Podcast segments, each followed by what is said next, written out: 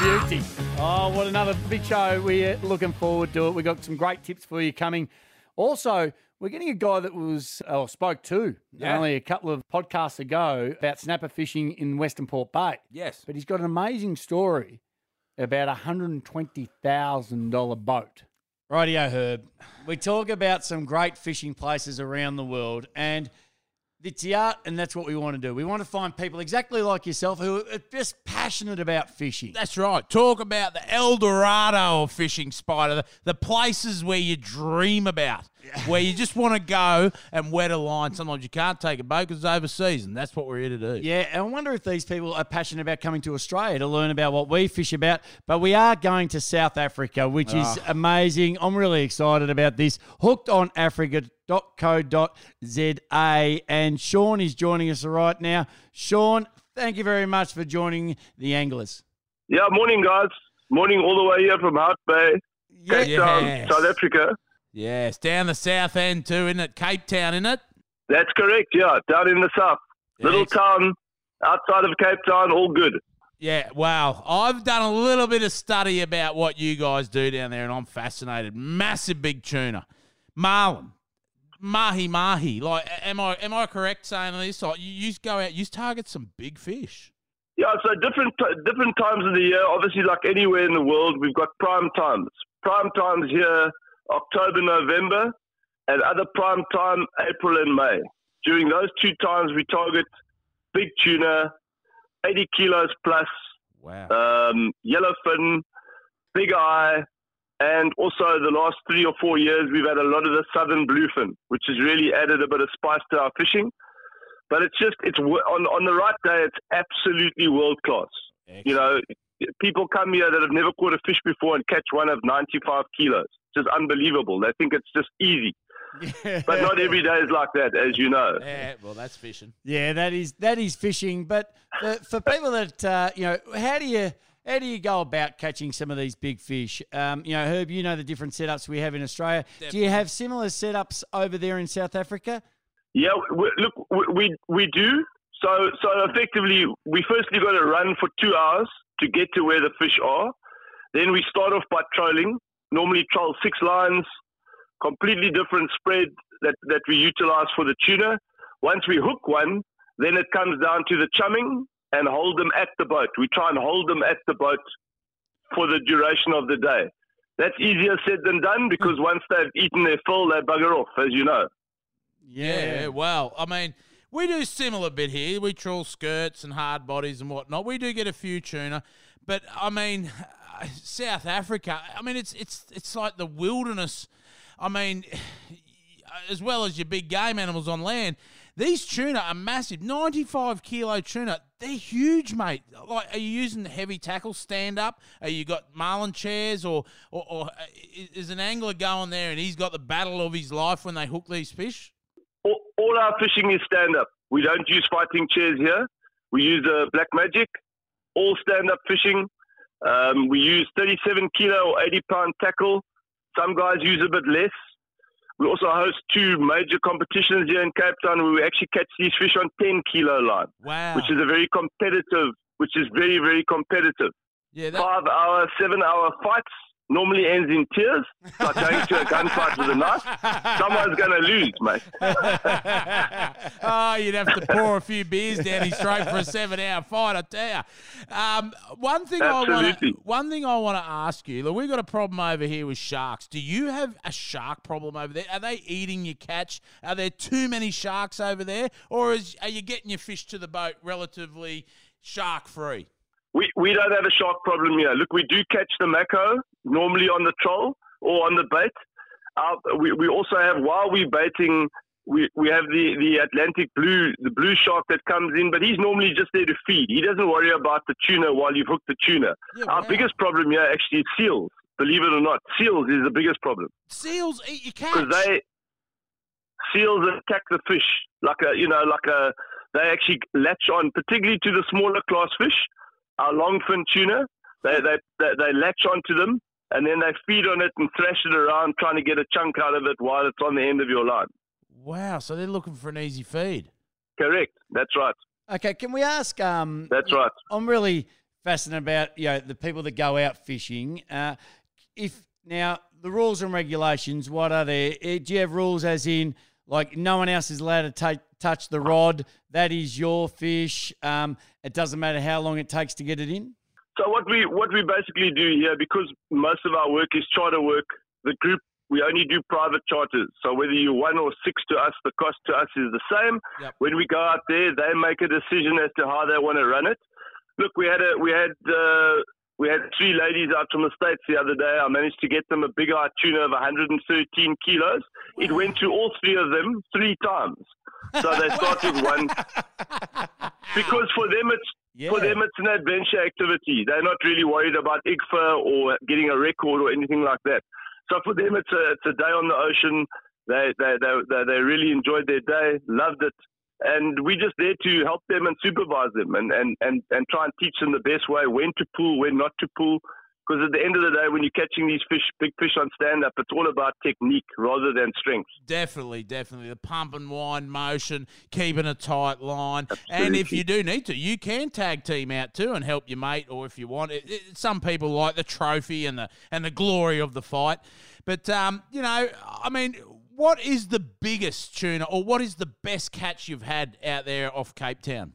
So I think the biggest one we've had so far is about 135 kilo, 135 kilo big eye, which I think is the biggest that was landed here currently. 135. That's look, we get the big eye tuna and the bluefin in in your April and May period into June. So as we're starting to edge into winter, those big fish are around, and they tend to be bigger then than in October, November you know, we, we our, our sort of average day here, uh, what we re- would regard as an average day here is probably, I don't know, 15 to 20 longfin tuna, which has got an average size of about sort of 10 to 15 kilos. Yeah. And then we'd probably boat five, five yellowfin, five nice yellowfin over 50 kilos. Wow. That would be an average day as far as we're concerned, yeah, yeah. Now, I want to talk bag limits uh, with you, Sean. Uh, what can the punters take home? Do they take fish home? Are, are they keeping these fish, and what are they like on the chew? Are they good on the barbie? Absolutely. So what we do is I've got a team of guys. Obviously, I've run this business for 30 years. I've got a team of guys here. When we get back, they cut fish up for the clients to take home and enjoy. I've also got a deal with the restaurant we launch from. That if the clients are staying in a hotel, the restaurant will cook the fish for them, No. so they can either have a lunch or a dinner, which is quite nice. So we fillet it up. that? They carry the fillet into the restaurant. The guys can sit down, have a couple of beers, glass of wine, and ah, enjoy the catch ah, that ah, they've had for the day. And then they come upstairs to the club where the drinks are much cheaper. And then they've had their full of food and they can enjoy a few beers. Oh, get out. I'm, I'm booking a plane ticket. I tell you, I'm coming over. That sounds unbelievable. Oh, Yeah, before we do let you go, that's, yeah, that's what that, that's what we do. That's what we do. In terms of the bag limits, you know, this is Africa, and unfortunately, the rules and regulations are a little bit uh, a little bit stretched and and yeah. But basically, our bag limit that we're allowed per day is ten fish, ten fish per person, which Per is a little person. bit ridiculous at times. If you think, yeah, if you think to yourself, you know, that you have six guys in the boat, it means you can catch sixty yellowfin, which is crazy. The boat won't hold sixty elephants. yeah. So we put a proposal. I actually put a proposal forward to them some time back to say, look, one or two per. We should just make it one or two per person. It makes it sort of more sustainable. Very but, sustainable. uh, yeah. We got a lot of other issues here at the moment, so I think that's the least of their problems. I think that's a, a great concept, and you Yeah, know, Herb, we we close a lot of our fishing down around Australia at certain times of the year, especially in um, you know around the snapper season, mackerel season, Yes. certain types of that. Have you ever? And I know you wouldn't want to leave where you are. You've been there for thirty years, and I understand exactly why. After chatting to you for only eight or nine minutes, Yeah. we. But have you ever fished Australia, or have you ever fished anywhere else in the world? I've fished in numerous places in the world. I, I really have. I haven't fished Australia, to be honest with you. Um, there's a good mate of mine from here that's actually got a boat um, off the reef. They catch a lot of marlin up there, Mm. and uh, and maybe one day I'll get there. But uh, I have fished in numerous places: America, uh, Europe, Turkey for bluefin. Obviously, a lot of the islands here locally: Mozambique, uh, Mauritius. I'm looking at possibly going to Mexico shortly. So, but hopefully I'll get to get to Australia. My son was over there for the life saving world champs uh, a couple of years ago and uh, made some contacts there for me. So we'll get over there soon. Yeah, well, let's yeah, just being an Aussie, and when you're talking about um, Mexico, the US, Turkey, South Africa, don't race to Australia. Oh, no, well, no, hang on. I want to come over and fish with you, Sean, but if you ever come to Australia, mate, I'll take you out. We'll fight a few small blacks, a few jewfish, and get you onto some nice estuary flathead, mate. Not a problem.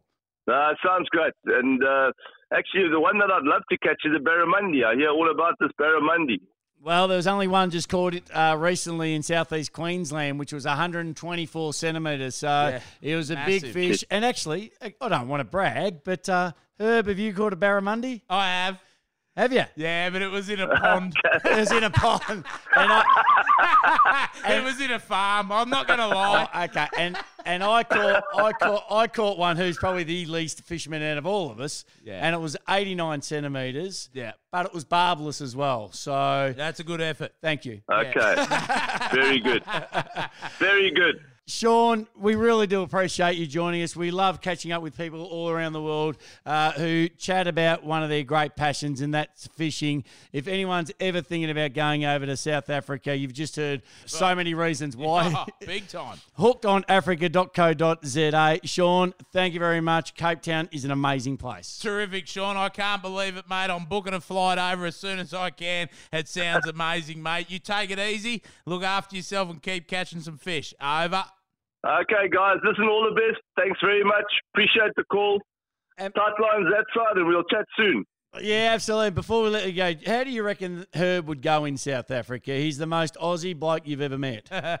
Well, there's lots of beers on the boat. oh, We'll put him into some I'm big there. fish. I'll let everyone else catch the fish, and I'll look after the esky, Sean. Oh, we're done. We're sorted. I'll even give you We'll, a few we'll tips. chase.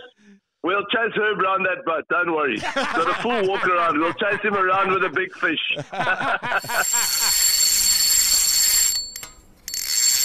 We had this guy, D Mac Macca, uh, on a couple of potties ago. And when we you know, let him go, he told us a little bit of this story. Yeah. And I thought, you know what, we've got to share it with everyone because there's a message in it for absolutely everyone. Everybody. What happened with your boat? Okay, so pretty much myself, my brother, and a mate of mine, we went thirds in a, in our dream boat. You know, a 7.3 meter bar crusher uh, at a Nice. hard top. At the time, they were, I think there might have been eight bar crushers in Victoria, like the hard tops made.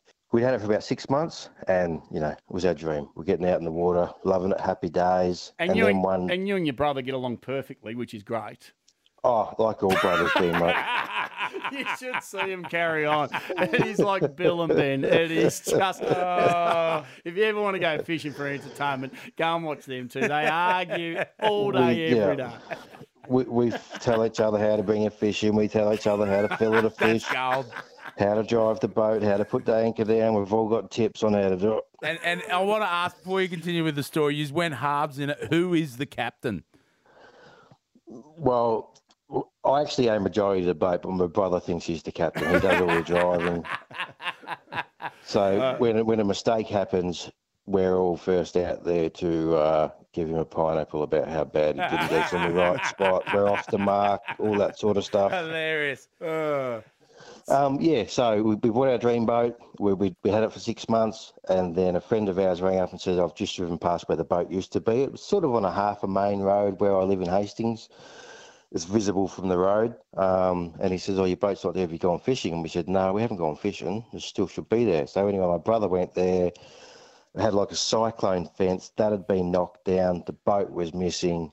Someone had gone there at 2 a.m. and, and hooked it up and stolen our brand new dream boat. Oh, Jeez. And this is this is a hundred and twenty thousand dollar boat, close to. Would I not That's say? correct. Yeah. Yeah. not much change out of a dollar twenty. Yeah, Wow. and Wow. uh, you know, so they go through the process. The police come and you know do their thing. There's security camera from a servo over the road, but you know, no number plate stolen, car stolen, all that sort of stuff. Yeah.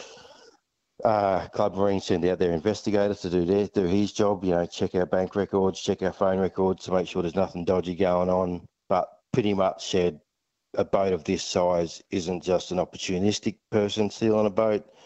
This will be a, a paid job, so you'll probably never see the boat again.